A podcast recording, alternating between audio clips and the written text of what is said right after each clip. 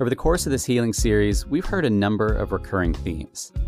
One of those themes is how God can bring healing through inviting us to share our story with others. Whether that's with a close friend, a counselor, or on a podcast, God can do amazing things when we get out of our heads and put it out there. But what happens when you put yourself out there? You're vulnerable and you're transparent, and you're met with shame or blame. When you open up about what you're experiencing, what do you do when somebody says, I don't believe you? or when someone says, well, it's your own fault that it happened? How do we find healing when our experience is dismissed? In today's episode, Sharon shares a story of when she was a teenager and experienced an incredibly traumatic event. And when she tried to process this event with others, many, including those in the church, blamed her. Blame and shame are generally pretty common, but what's surprising is how often we find it among believers. Perhaps God is giving us an invitation today to move away from shame and blame and to move towards the type of love that Jesus demonstrated over and over and over and demonstrates even today. You're listening to episode 82 of the Where Did You See God podcast.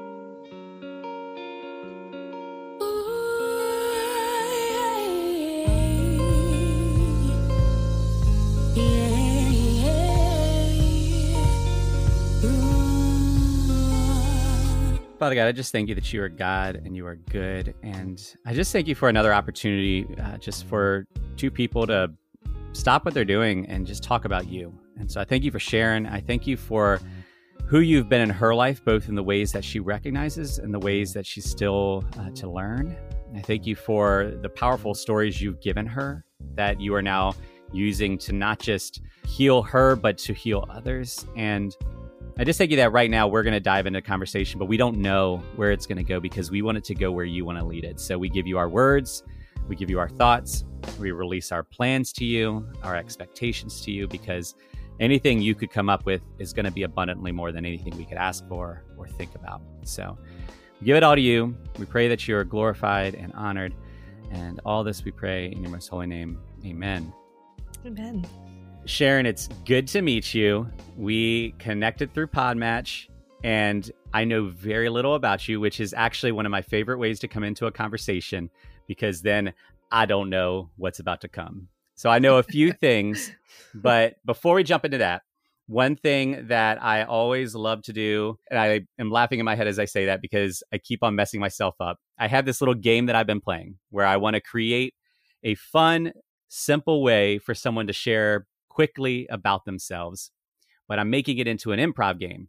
So on the spot, I've been coming up with whatever the prompt is. The reason I'm laughing in my head is because it has not gone well the last several times.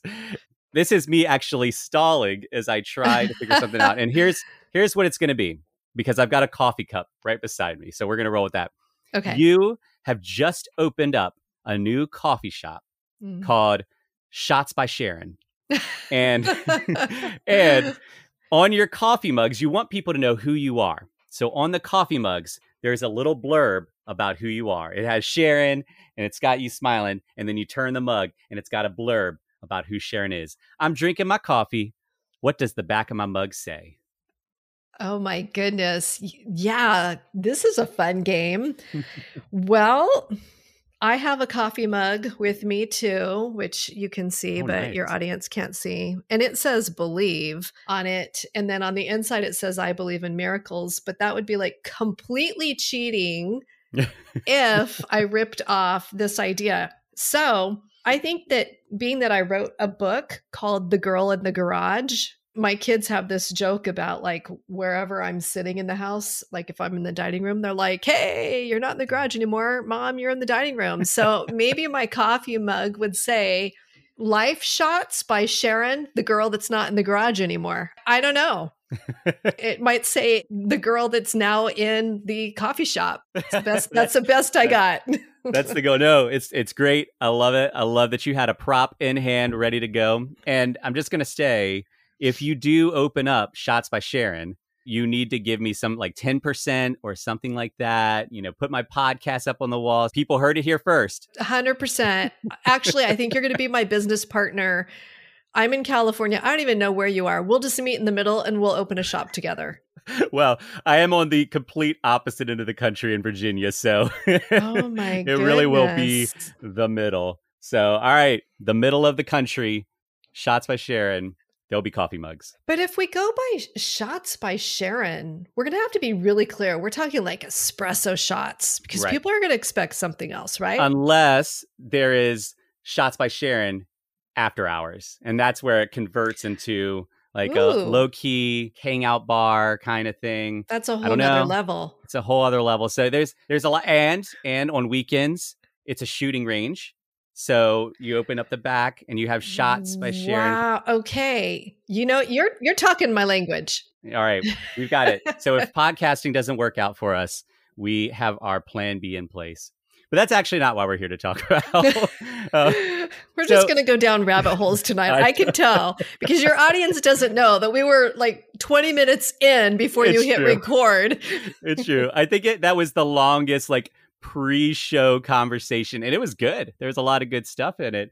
Well, so in your coffee mug conversation, you mentioned your book, The Girl in the Garage. And yeah. the full title is The Girl in the Garage Three Steps to Letting Go of Your Past. Yeah. And when I was reading your bio, there's a lot of stuff in it. And I remember feeling like, in terms of this healing season that I'm in the midst of, there's a lot that Sharon could talk about.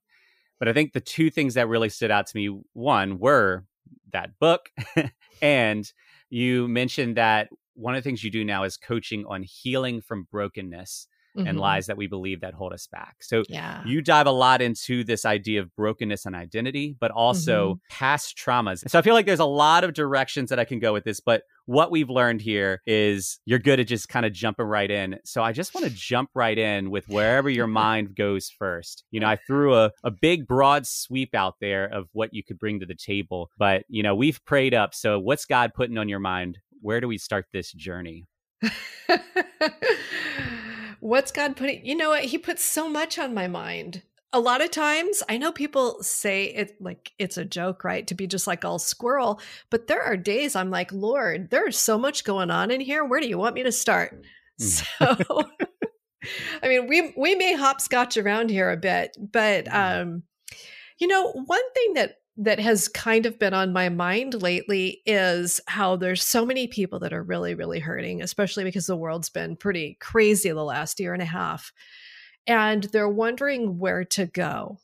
Mm. And there's, you know, it's kind of a, a, mixed bag out there of churches that are open, churches that are open, but only if you sit outside. Some are online. People are feeling disconnected a lot of people have been at church before the world went sideways and had some difficult experiences and things like that and and I think that people are just in a place where they're searching, they're hurting, they're hungry for truth, they're hungry for community and to feel seen and heard and connected.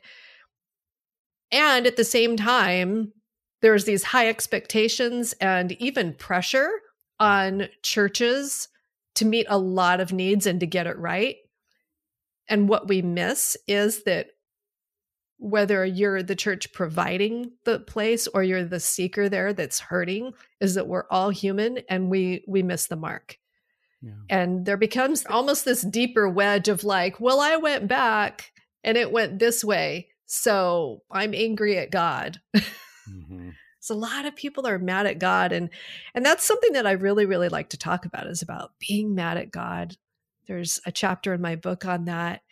As we know, things don't go right. In fact, a whole heck of a lot goes pretty darn wrong and people will be mad and it, it could you could even be a person of faith where you're all of a sudden just going god why did you allow this to happen here's the example that i like to use having the power to choose our free will, it's kind of a superhuman power because if you want to choose where you're going to live, who you're going to marry, what you're going to eat for lunch, all those smaller issues, you're also going to have the power to choose like the really big things, like mm. how you handle situations, some of the choices that you make that aren't the best choices.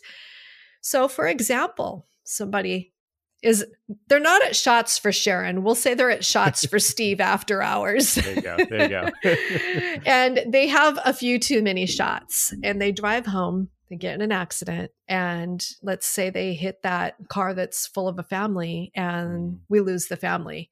And then here's, you know, relatives of the family, friends of the family, neighbors, angry, you know, why would God let this happen? And we have to say, okay, everybody has free will and what you choose to do with your free will has consequences. And those consequences can have this ripple effect. So, Joe, that was drinking at shots with Steve, mm. uh, made a really, really bad decision. And he has a consequence. You know, he's going to get arrested, get the DUI, lose his license, things like that. But those consequences have a ripple effect that affect the community this can go, you know, really broad and really deep of how many people this might affect. Of course, the family that is lost, but let's say also that family, they had a business and they employed a lot of people in the community. And maybe they didn't have a really good plan put in place of because nobody thinks like, oh, the whole family's gonna, you know, something will happen. Yeah. And then now the people that worked for this family have lost jobs and that ripple effect onto them. And it's kind of like that. There was a really silly commercial for, I think it was shampoo, and it goes, and she tells two friends, and she tells two friends, and so mm. on and so on. But that's what a ripple effect is. And so it carries out like that. And it's like, okay, let's be mad at who we should be mad at. We mm-hmm. should be mad at Joe that didn't make a very good decision. And we're paying the consequence. Like being mad at God and saying, you know, I'm never going to church again and I'm walking away from my faith. That's like such a huge overreaction in a sense because things happen in this world that's out of our control in a lot of ways. And the responsibility needs to be placed back on the person that made the bad decision. That's heavy. Yeah. That's really heavy. You know, as you're talking, I know very little about your book and the story behind it. But mm-hmm. when you start the conversation with this idea of being mad at God, the little I know about your book, I could say, well, on paper, I could see a lot of reasons why she would get mad at God about what happened to her. Yeah. Tell me a little bit about that because you're at a place now where you experienced something incredibly traumatic that mm-hmm. I'll also add in it sounds like you're very perceptive about the hard place that people are in, not knowing where they can safely process and explore things, mm-hmm. partly because that's a place that you had to sit in. And so, because you were there, of being in this space of silence and not knowing how do I deal with what I went through, mm-hmm. now you can recognize when others in that place. And so, mm-hmm. in both of those things, it just makes me want to kind of go back. Yeah. How does your experience play into how you understand the role of the church and the role of trusting God, even when the worst possible things can happen? I'm so glad you asked that. Let's bring your audience in just a little bit deeper here. So, for the audience, you don't know, my book is called The Girl in the Garage Three Steps to Letting Go of Your Past because when I was 16, I was handed a red cup at a Halloween party. You know where this is going. Mm. And I woke up in a garage about seven hours later at a different location. So, I had actually been put in a car and driven somewhere which is really crazy. I mean, now as a parent, I'm like, holy smokes, I could have been trafficked. Like anything mm. could have happened. Having said that, I've been asked so many times, you know, were you mad at God? I was never mad at God. Actually, at that particular time in my life, I had always believed in God. I had always believed like Jesus died for my sins, that kind of thing. I was actually afraid of God because I thought God was like my dad and he was, mm. you know, waiting for me to mess up and I was going to be in trouble. And I was like, oh, but I like Jesus because Jesus died for me. So he's cool. He's got me. And I just had a completely different understanding. I didn't even understand the Trinity. So I wasn't mad at God. I was more afraid of him but I w- I never looked at this like, you know, like some people will say, you know, oh, you sh- you shouldn't have been there, or you shouldn't have mm. done, done this, and you should have done that. It shifts a lot of responsibility in a way. So I, I just want to touch on that for a second because I'm sure your audience will have people who have experienced some type of sexual assault or some type of a trauma where, you know, yeah, okay, let's say we go and we have a drink. Nobody thinks you're going to have a drink and that somebody is going to assault you. You think, we're going to have a drink. This is fun. Maybe you'll have a hangover. Like that's the expectation. Maybe you'll have a hangover. But there was something in my drink. So mm-hmm. I had had a couple of sips, went into the bathroom to fix my costume, and immediately remembered just thinking, oh, I need to lay down on the floor. I'm so tired. And that was it. I was lights out. You know, people will say, like, well, you should have known better than to, you know, have had that drink. Actually, a girl handed me the drink. Mm. And it was the sister of the guy that I'd went to this party with. And I didn't know the guy really well. Uh, he was a little bit older. He wasn't particularly interested in me when we got to the party. It was kind of like he just brought me. Anyway, that's like a whole nother thing, but nobody expects these weird things to happen. And so I've raised a couple of sons, and I tell my sons if you guys go to a party and somebody's had too much or something doesn't seem right, be the advocate. Be the good Samaritan, the good neighbor. Like, look out for people, whether it's guys or girls. Because let's face it, kids do stupid things. Mm-hmm. And they might think it's funny or it's a prank or whatever, but somebody ends up paying a consequence. And then that ripple effect.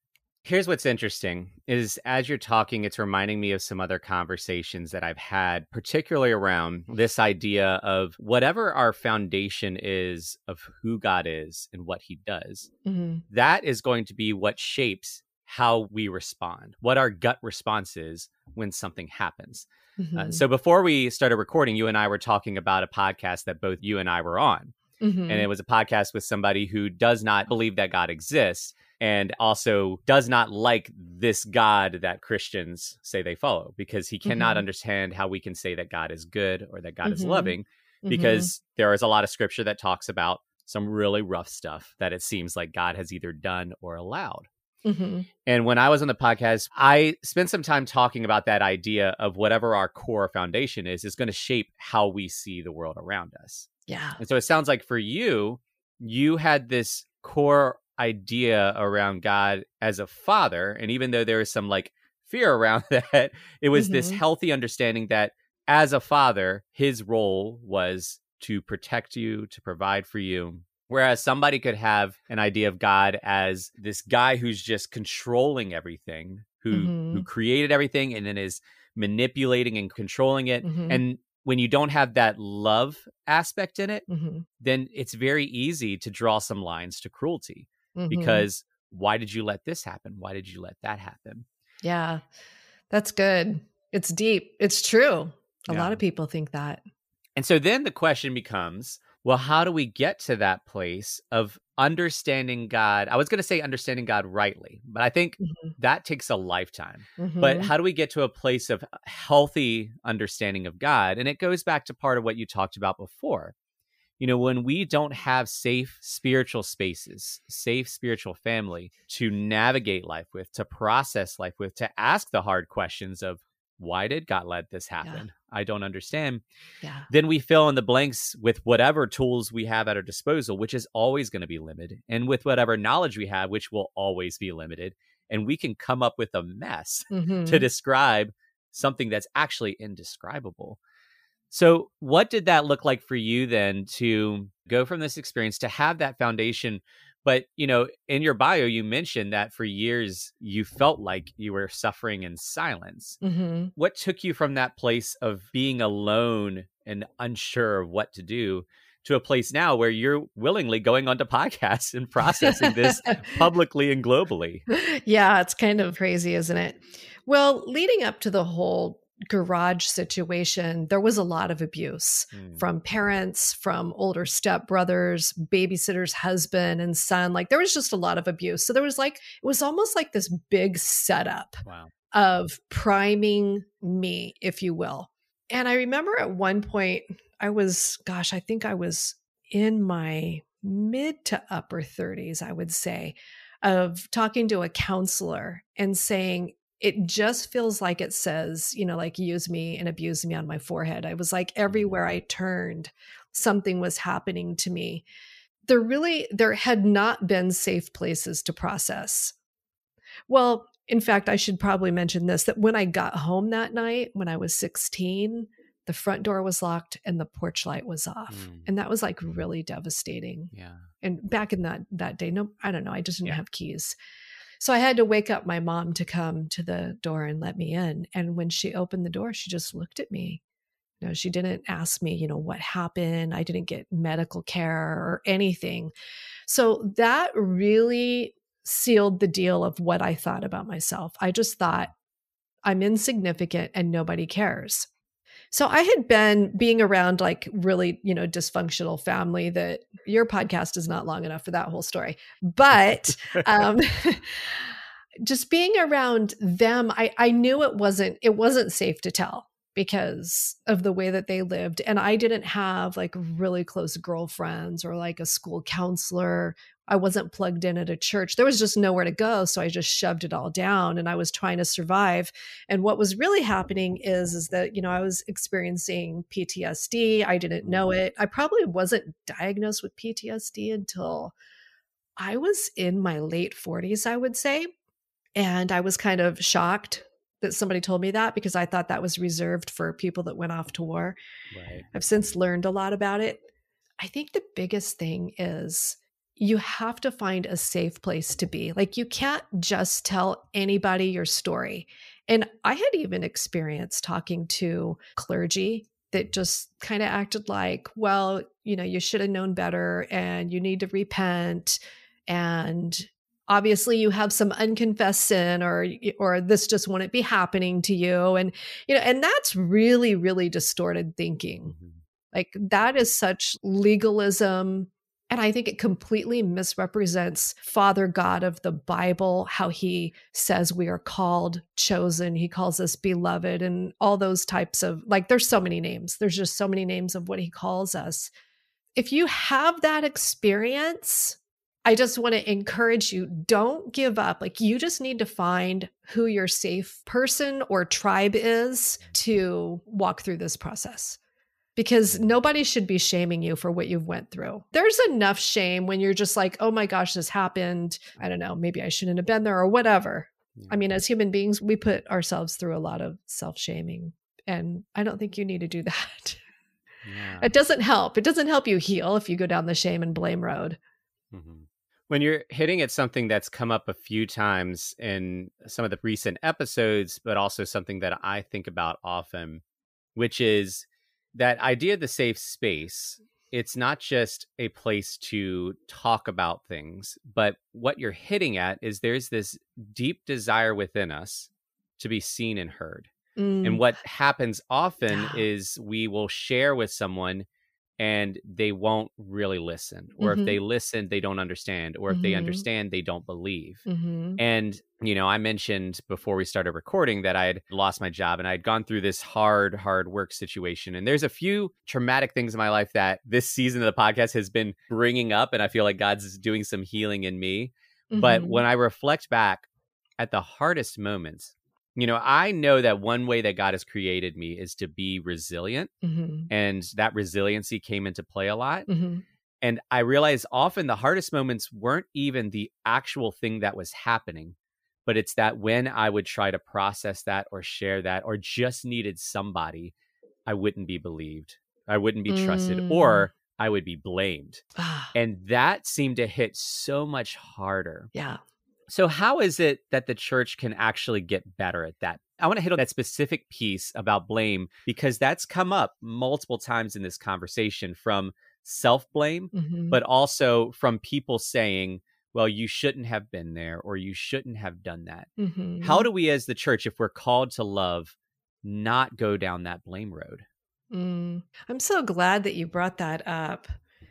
You know, as a church, this is a huge challenge because you said something earlier about, you know, people respond based on their experiences and how they mm. see things. In essence, their worldview. So if the person that you're talking to at church that you're going to for help has a very legalistic perception because oh my goodness we could we could give so many examples okay I'll, here's one i can think of i used to go to a church pastor was fairly young he was probably in his mid 30s it seemed to me that he had a lot of head knowledge but not a whole lot of heart knowledge. And he had been raised kind of more with parents that i would say were more legalistic maybe even a little bit militant.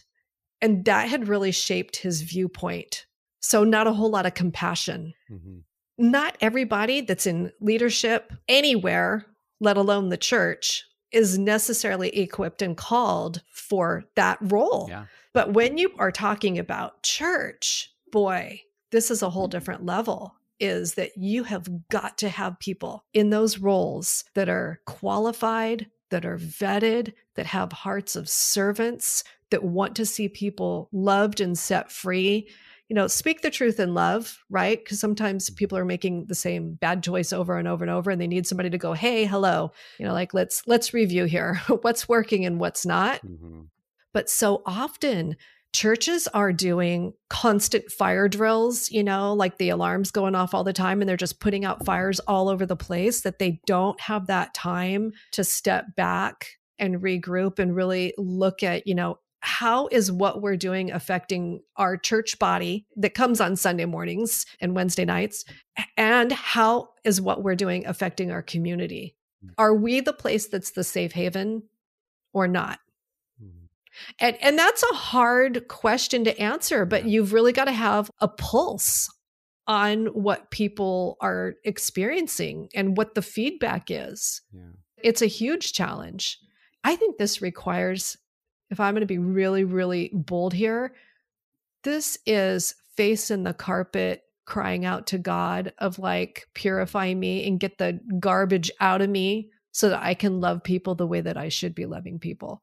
Because it's way too easy to just sit on your pedestal and go, oh, you know, well, I went through this and you should be doing it this way and that way. And it's like, well, maybe they shouldn't be doing it that way. I mean, I think you're hitting on a really important thing there that that's the answer mm-hmm. is I think we all recognize that we're not good at it, but I think we could actually just get straight up bold like you did and say, no, actually, we can't do this. Like I think we've proven after generation after generation after generation that yeah. we are incapable of actually loving in the way that God has created us and called us to love. And the way that then we can love, since we are called to do it, is like you said, we got to actually legitimately humbly, mm-hmm. thoroughly pray, like, God, yeah. I cannot love. I need your love to come through me because yeah. even in our best of intentions, we can still fall into that blame place. As you were talking, it was reminding me of one of the phrases that's been used on me that I've I've come to hate so much. It's a strong word. I'm still going to use it though. Is when somebody would end up blaming me for something, and and often it was wrongfully so, and they would say, "Well, I'm just I'm just saying the truth in love." Mm. And here's the hard part. The reason we need God is because this stuff is really nuanced and hard to understand because mm-hmm. you noted it. Sometimes there is a black and white element. Mm-hmm. Sometimes there is something that's happening that shouldn't happen. Mm-hmm. But I think we're missing two pieces. And I want to hear your thoughts on this. So so one is on the human level. There are experiences, there are worldviews, there are understandings, there are ways that we are raised that can impact our understanding of compassion and the way that we do that and what we think things need to look like. Compassion is not a very celebrated characteristic to have. Like we love it, but then we really celebrate boldness and authority and striking down stuff. So there is that human element. But the other piece that I think about is there's the spiritual gifts of some were called to be apostles and some were called mm-hmm. to be mm-hmm. prophets and evangelists and shepherds and teachers. And our churches really love teachers. Mm-hmm. Like that's our sermons are a conveyance of information. Yeah. And that's important. Teachers is yeah. one of the gifts. Prophets are the saying the hard thing that needs to be said. That people won't like you for it, but it it has to be said, right? So like there is a place for each of these roles, but you hit on something that is actually something I feel very strongly about and have thought about for years is so many of our churches and our ministries and our spiritual families are really lacking often that spiritual gifting. Mm. We'll have a lot of teachers, we'll have a lot of evangelists, a lot of prophets, but we're lacking those shepherds. And those shepherds are the ones that are able to see the world differently. Mm-hmm. Whereas the prophet is designed to see the black and white. Mm-hmm. Like this is wrong and should be stopped. This is right and should be done. Mm-hmm. The shepherd is more of that walking alongside and is able to look at the person who went to a party, was drinking underage, and not go gut instinct to, well, you shouldn't have been drinking. It's mm-hmm. how are you doing? Yeah. Are you okay? Right. Like, because their eyes are designed to see the person and to walk with them the long journey. Yeah. So I'm going to pause there because I just said a whole lot of things, but what's that shaking up in you? You know, I heard Lisa Bevere say this, and I'm going to, I have to say this because she said it so well.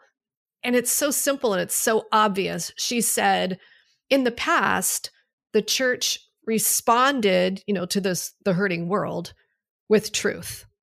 And then it, it wasn't received because it was like it was too harsh. And then the world responded to the same world condition and suffering with love, but not with truth. Hence the mess that we have here going on now. She said the church needs to get back to the response of truth in love.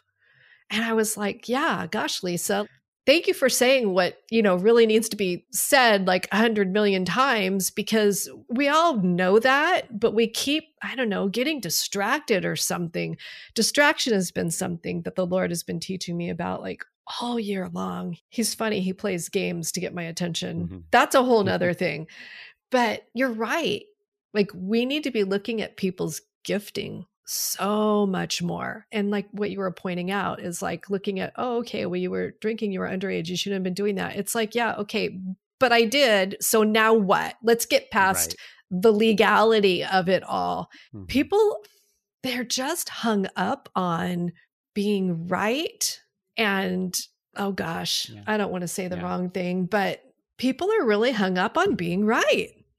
Yeah. Like we see that even in leadership when a leader can say, Oh, I missed the mark, or I didn't see that right, or I didn't say this right, it's like, wow, you have so much more respect and regard for that person. Mm-hmm. So, how much more weight would just that idea carry if it was a spiritual leader of going, like, wow, I really blew it? Mm-hmm. You know, we, we just, I think we just need to get humble again, mm-hmm. face in the carpet, yeah. get humble, listen, listen. You know, it's painful being an extrovert. We have lots of words that we need to use every single day. And I'm like, okay, Lord, I need to listen more that I talk. Mm. But I really like yeah. to talk. Don't tell anybody. When even that statement gets at the reality is this is all bigger than us. Yeah. And so you know you were designed as an extrovert. You've got like you've got to use twenty thousand words a day. So let me get on a bunch of podcasts, and then that way, you know, it's like you know that that's part of how you've been designed. And then God's like, yes, and also I'm calling you to something beyond that. So I need you to listen some more. Yeah, and it's going to seem counter to who you are, mm-hmm. but I'm actually doing abundantly more than you can ask or imagine. I actually mm-hmm. have full life for you. I actually am making you a new creation, right? Like this. There's so much in Scripture that is like, yeah. yes, you see this that is so small compared to what God's actually doing. Yeah. And so going back to this truth and love piece, mm-hmm. everybody would agree that truth is good and everybody yeah. would agree that love is good. The yeah. problem is is like you said, we can tend to veer like a pendulum mm-hmm. and it be all about truth and like it doesn't i don't care if it hurts your feelings i gotta tell you what i gotta tell you yeah or veer the other way it's all about love like I'm not going to say that because I want to avoid the conflict. And yeah. neither of those is the appropriate response. But yeah. it's even more than that. It's, mm-hmm.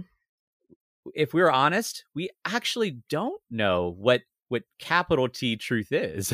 like we actually don't understand what capital L love is. We have our ideas and our mm-hmm. pursuits towards it, but capital T truth and capital L love, like what God is actually presenting is beyond our comprehension. And so mm-hmm. if we go mm-hmm. into it with a lack of humility as though we've got it under wraps, we know what we're doing, yeah. it's not going to take long before we trip up. Mm-hmm. And and this is why we're called to unity because you do need the people that have been designed to see truth a little more than other people and you yeah. need need the people who are designed to see love a little more than other people because as we're talking about this, my mind goes back to Joe who was drinking and driving and killed the family because yeah hilariously like i'm of the shepherding leaning my mind went to i wonder what was going on in joe's life that led him to to overdrink Yeah. Like, was he drinking away something that was going on?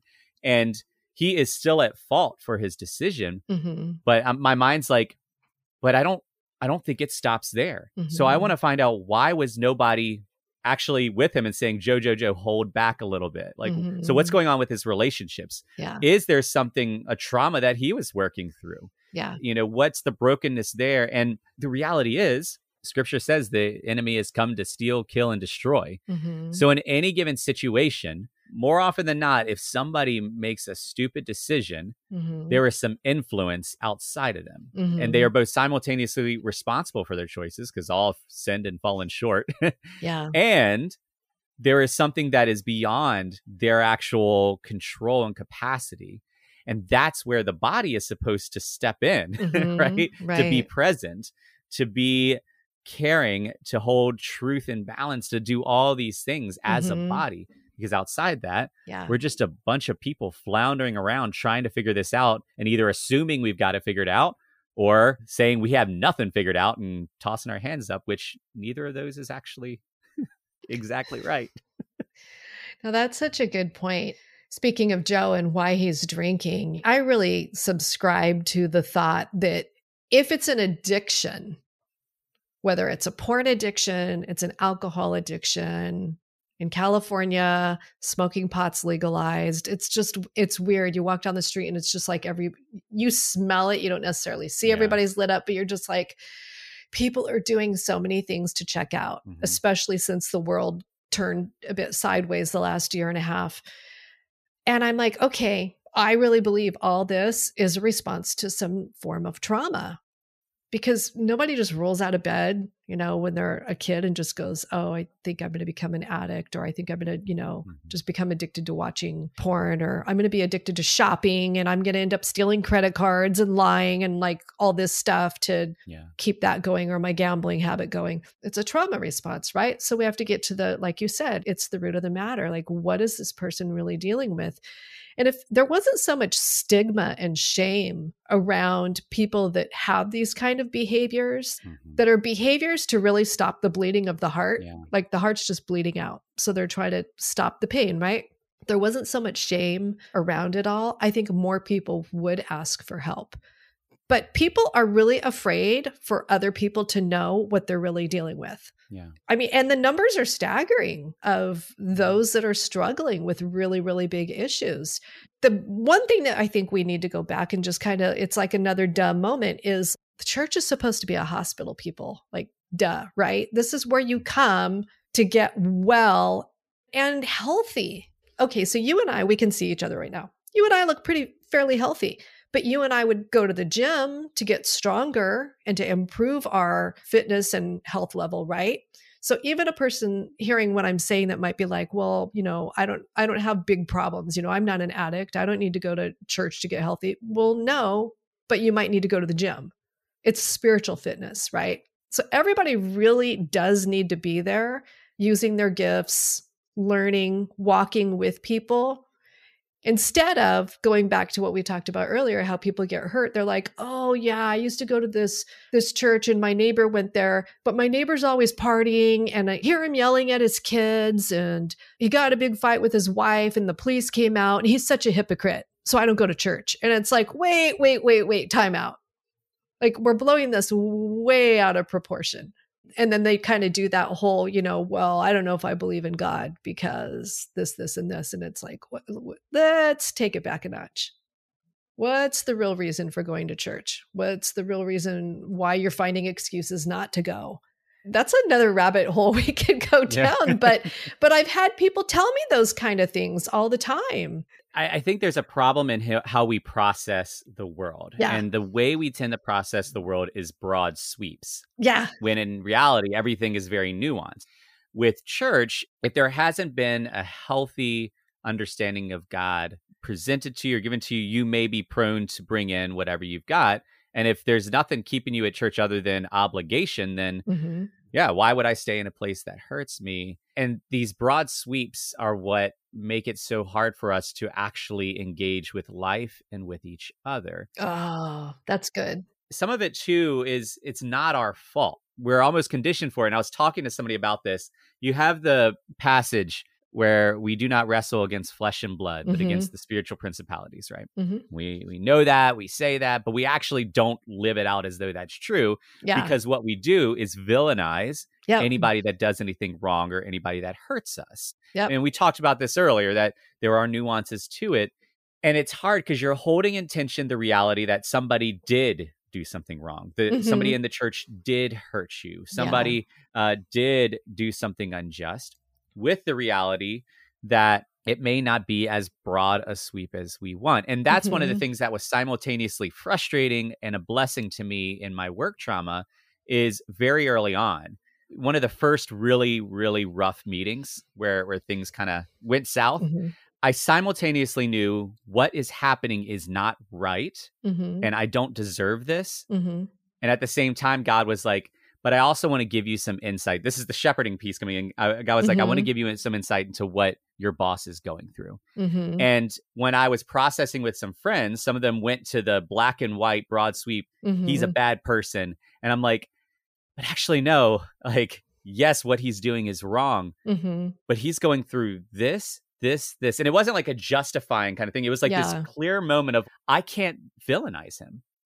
Like, I, I can't give him a pass and I also can't villainize him. Mm. So, God, what in the world do I do? Mm. And God said, keep walking forward. And we don't know how to do that because, you know, like I said, we've been conditioned. Every show that we watch, every movie that we watch, most of them are designed with good guy and bad guy mentality. Right. So our brains are wired yeah. to see it in a binary way. Yeah. You're either good or you're bad. You're either doing the right thing or you're doing the wrong thing. Yeah the reality is is joe simultaneously did a very wrong thing mm-hmm. but there may be things going on that make it a lot more gray than it is black and white so yeah. then our journey becomes taking the next step i had to take the next step in what my work relationship looked like what my functioning in that environment looked like mm-hmm. what was healthy for me and it was not clear or easy most of the time. Mm. God was consistently God and good, mm-hmm. but I mm-hmm. didn't always look for it, always see it, or always trust it. Mm-hmm. But as I continued to walk towards Him, it got easier to see His presence and goodness. And this is the invitation for the church because going back to what you said at the very start, we're in messy, rough times. Mm-hmm. Now, to be fair, all of human history has been marked by messy, rough times, but we are in some exceptionally messy and rough times yeah. where it's very notable how poorly the church is doing at this stepping into the nuance. Yeah. And how easily we fall into the villainizing, how easily we fall into the pride of I know what's going on, and how mm. easily we fall into blame mm-hmm. rather than love. Yeah. Because blame is a pointing of the finger, even if it's blaming in love. but I don't recall any times that Jesus did an accusational finger, with the exception, somebody could say, of his rebukes to the Pharisees and saying, Woe to you. Mm-hmm. But we have to hold that with the reality that this is the same guy who also stood outside of Jerusalem and wept mm. over what he mm. like wept like mm-hmm. I you were so close like how I long that you could understand like mm-hmm. it was less a angry blame and more like my heart is broken and I have to call out the ways that I see you dishonoring God. But man, my heart is broken because it's not what you were designed to be. And the church does not know how to actually be who Jesus was in those moments. Simultaneously, the epitome of truth and the epitome of love. And we cannot get there on our own. But like you said, mm-hmm. if we can get better at humbly getting down in prayer and saying, God, I'm not enough, but you are, mm-hmm. then maybe maybe we can actually start taking little steps in the right direction. Yeah. And when you're talking about how people get really caught up in blame, I think that it would behoove us to do the comparison of blame alongside, well, what would accountability look like? Because blame doesn't really solve anything. Right. I mean, even if you go to a court of law, right? So Joe Joe goes to jail for what he did he can be blamed, but what happens in the court is that he's held accountable and he's got that consequence. Like maybe it's just better to look at things through accountability. Like like even your what you experienced in the workplace. I used to work somewhere that was incredibly toxic. I remember mm. sitting in my car at lunch and I'd just be like blinking back tears, like, oh, lunch break's almost over. I have to go back in. Yeah. And just, it was just so, so difficult.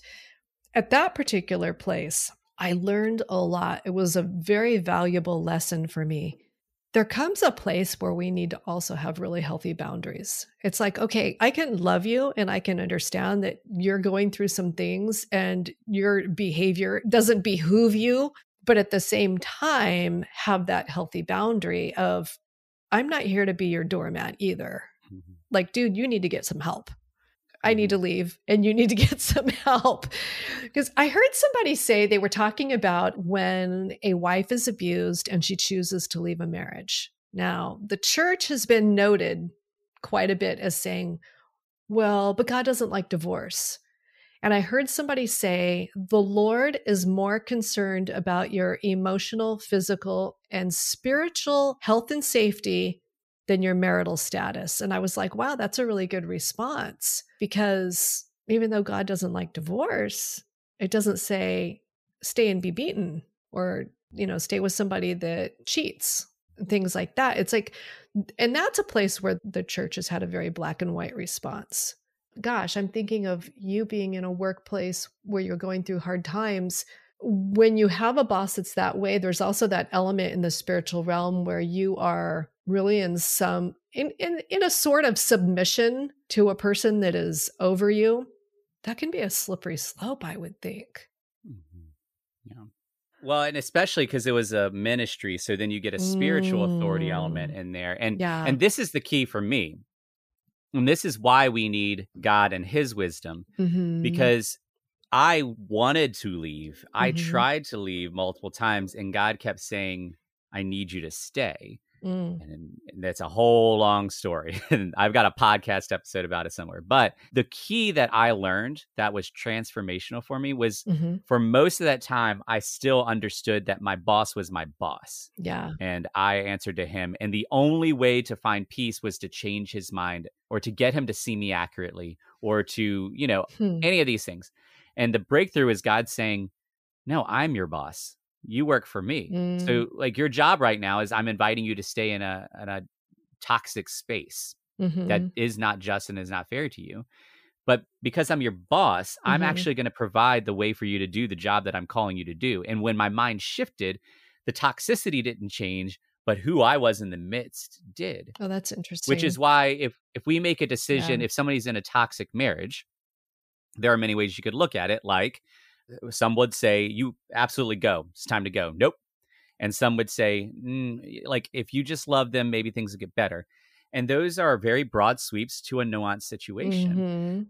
Mm-hmm. Mm-hmm. And God, in his infinite wisdom, may call some to have peace and stepping away, even if the church gets mad at them, mm-hmm. and may call some to stay in because he is doing a greater work but that awareness like mm. Can't just come from our human logic mm-hmm. and if somebody in and of themselves is trying to operate just in their logic it's going to be hard but if those around them are also operating in just human logic and trying to tackle spiritual things it's it's going to get messy and, and hard and blame will work its way back into it and i love what you said about blame is like a looking back without any mm. forward movement it's like mm-hmm. you shouldn't have mm-hmm. done that you should have done this. You should have changed that. And this is what we see Jesus doing. Because as we're talking, I'm thinking about the woman who was caught in adultery. Mm-hmm. There are clear rules and laws against adultery, there are clear moral things against adultery. Mm-hmm. Jesus knew these things, mm-hmm. and he knew what she was doing was absolutely wrong and destructive to her. Mm-hmm. But it's very clear that in that moment, where his mind was, was not on accusing her, mm-hmm. but seeing her and recognizing what is it that she needs in order to get where I know she is meant to be. Yeah. And the answer in that moment was love, mercy, and grace. Mm-hmm. This wasn't a prescriptive thing that was then saying somebody could say, oh, well, Jesus is saying adultery is okay. No, that's a mm-hmm. broad sweep. Mm-hmm. What Jesus was doing was in this moment, he saw her accurately as a child of mm-hmm. God, made in the image of God, who was in a destructive space and he knew what was needed in order to bring her from death to life. Mm-hmm. This is knowledge that we can't access in and of ourselves, but God can. And that's the invitation for the church is mm-hmm. in these moments, instead of pointing the finger and blaming this political party or that political party or this person doing that sin or that person doing that sin or any number of things that we are levying accusations around, how do we actually stop and say, okay, God, the battle isn't against flesh and blood. I don't like what this person's doing, but you love them. So, what does it look like for me to operate in truth and love in this moment? Because I have my ideas, uh, but I am humbly acknowledging that I might be wrong. Right? and that is hard for us to do because it will cost us more than we want to give. And we also like our quick fixes. And this is a lifetime commitment that we will do this over and over and over. And we do not like that. We want to do the thing and then rest. But that's just not how it works. Yeah, and, and a couple times this evening you've touched on that, you know, battling against the spirit realm, not the flesh and blood. And I was talking to somebody about that the other day, and and we were saying this was the conclusion, and we didn't really come to an answer. It was like, but what's that division where the person is not acting because of an influence or deception, but they've literally thought this through and they've decided very, very willingly and very clearly, I'm going to do this. I don't care what the cost is, and has really sold out we were we were talking about some people that get involved in like Satanism and like the really dark side. Because I don't remember where the the reference is, but it you might know in the New Testament where it says about um, being handed over mm-hmm. to the devourer. Like there's a point of no return. So we were talking about that. We're like, okay, you and I probably don't know. We'll use Joe. Poor Joe He's gonna be he's gonna be mad. He's gonna call into the show one of these days and just be like, "You guys ruined my life. Like, why are you talking about me? Never coming to shots with Sharon and Paul, like yeah. ever." yeah. but it's like, okay, so what's going on with Joe? Like, at what point is he trying to stop the bleeding in his heart? So this mm-hmm. is his response. At what point is he being just deceived or what point has he decided to like make a deal with the devil? And he's just like reckless and i don't care what it costs. I don't care mm-hmm. what kind of damage there is. This is what i'm doing. It's like oh you know we don't know. Mm-hmm. we don't know. Yeah. Well and then i think you're right that we don't know. So then what that pushes us to is then what do we do with that recognition that we don't know? And it mm-hmm. again brings us to that's why we need to seek god. But then it brings this other question then what is our role in this situation? And as you're talking the verse that's popping in my head is you know the judge not lest you be judged. Maybe there are situations in which our role is not to make the final judgment. Mm-hmm. but prayerfully to know what does my interaction look like going forward? And so in my own life there have been there are people where I've had to draw a hard line. Mm-hmm. They they cross some lines and prayerfully I felt like I've got to a place of forgiving them, but God was giving me a peace of saying, but they do not have to Yeah. You do not need to be vulnerable with them anymore because yeah. they betrayed that trust. And I felt a peace about like drawing that hard line. I still love them, still friendly to them, but I'm not open up my life deeply to them, right? We like, could do a whole show about forgiveness, you know. Right, right. and, and we boundaries. really can. And and then like the other pieces, there are people that I've continued in relationship with, even though they keep hurting me because mm-hmm. of the mm-hmm. same thing. God gave me uh, an invitation to trust him in that space. And so really what it comes down to is how are we getting better and better at seeking God for what he is inviting us into in any given relationship instead of mm-hmm. doing broad sweeps about here are the people that I will love, here are the people that I won't, here are the people that I will forgive, here are the people that I won't because mm-hmm. what Jesus demonstrated is he loved a lot of people who didn't deserve it, mm-hmm. a lot of people who knowledgeably did horrible things to him. Yeah. And his response was, Forgive them, for they don't actually know what they're doing. They think they know, but they do not understand what they're doing. And we're supposed to follow this guy. So I'm going to stop because you and I could just, I mean, clearly we could keep on going and going and going. And I, I do want to leave space for two more questions. Okay. And they're very, very simple. The first one is we've been talking about this book, and somebody's listening right now. And they're like, I need to read this book. So, how is it that somebody can connect with your book, connect with you, connect with mm-hmm. any of your content? Well, you can find me at sharonhughes.net traditional spelling. I'm sure it'll be in the show notes. Um, the book, it's on Amazon, it's at Barnes and Noble. It's also written workbook style. And this goes really deep into what do you believe about yourself? What does God say about who you are? And it's short, so you can get a breakthrough really quick. That's great. Yeah. And then my last question is Is there anything else that's on your heart that you feel like you would like to share before we go? You know, I think the only other thing is just to, you know, like wrap up everything we were talking about is to be discerning. If you're going to pray for anything, I just think pray for wisdom and to be discerning because things are rough. They're probably not going to just, you know, all of a sudden be back to, uh, you know, butterflies and puppy dogs anytime soon. So I think we just need to really be watching and listening and pray for that discernment and wisdom so that we know how to respond. You will walk, you will run, dance through the streets, shouting praise to the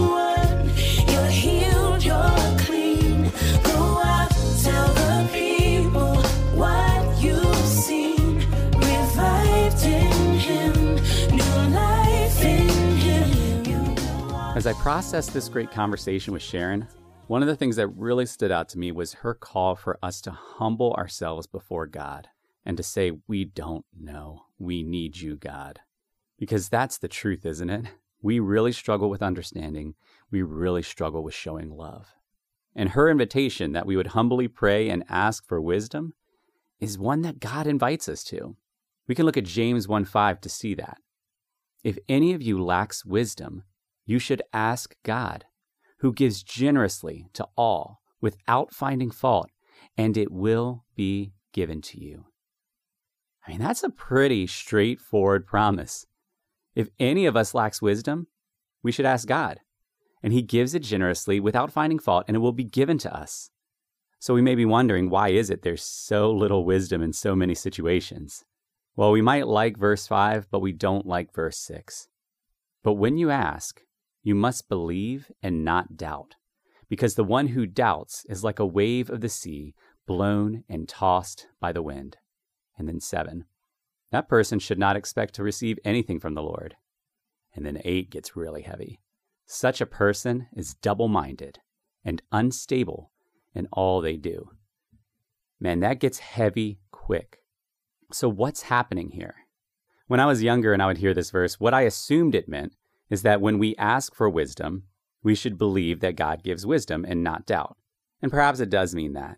But as I was processing the conversation today, I was thinking about so many people I know that genuinely want wisdom, and yet so often find themselves unstable, find themselves in places where they are double minded, both seeking God and seeking things of the world.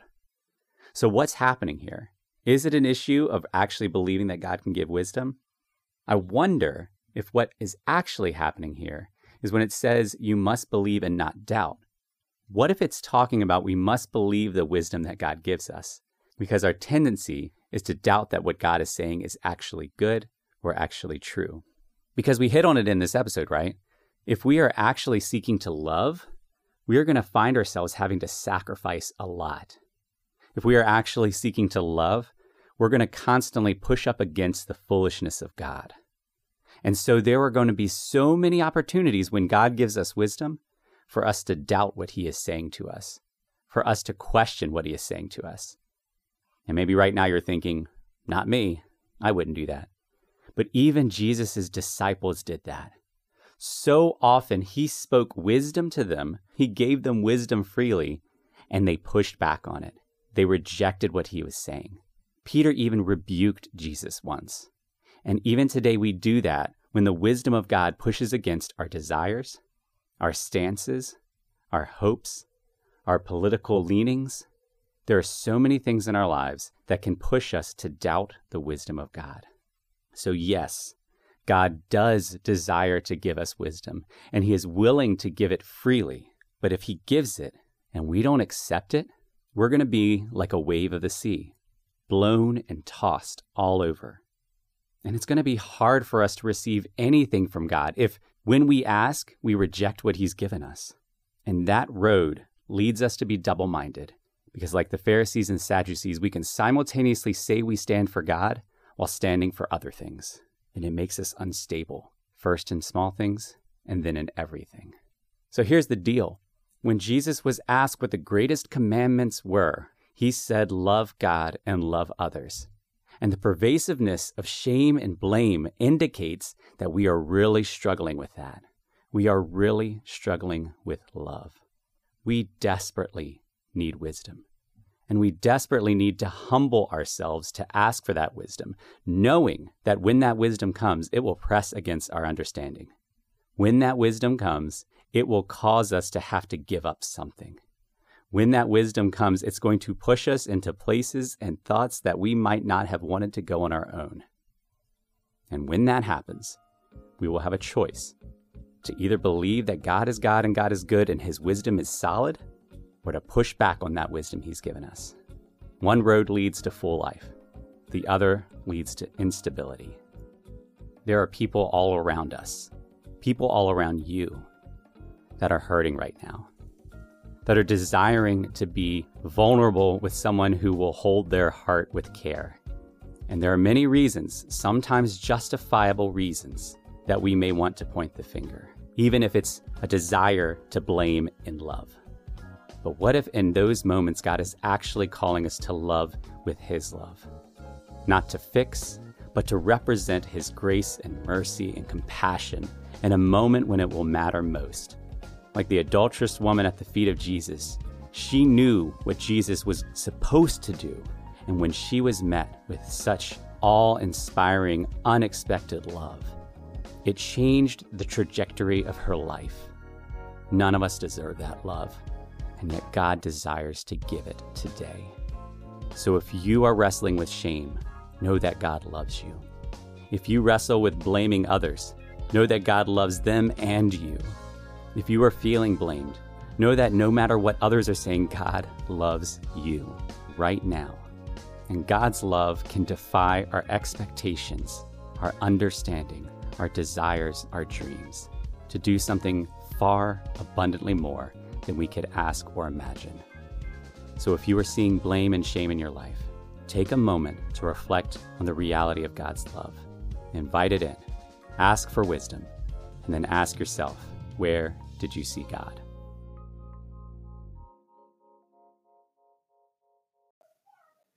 Thank you so much for taking the time to listen to the Where Did You See God podcast. And I would love for your stories to be a part of it as well. So there are a number of ways that you can do that. You can check out our Facebook page at Where Did You See God podcast. You can go to anchor.fm slash Where Did You See God, or you can leave a brief voice message at 804 372 3836. I would love to hear your stories. And if the stories you've heard have encouraged you, uh, think of someone else who could be encouraged as well and share it with them. The music you've been listening to is You'll Walk, You'll Run by Urban Doxology. They are a solid group, and you will love listening to the rest of their music. So check them out. And as always, as you go through your day, ask yourself, where did you see God?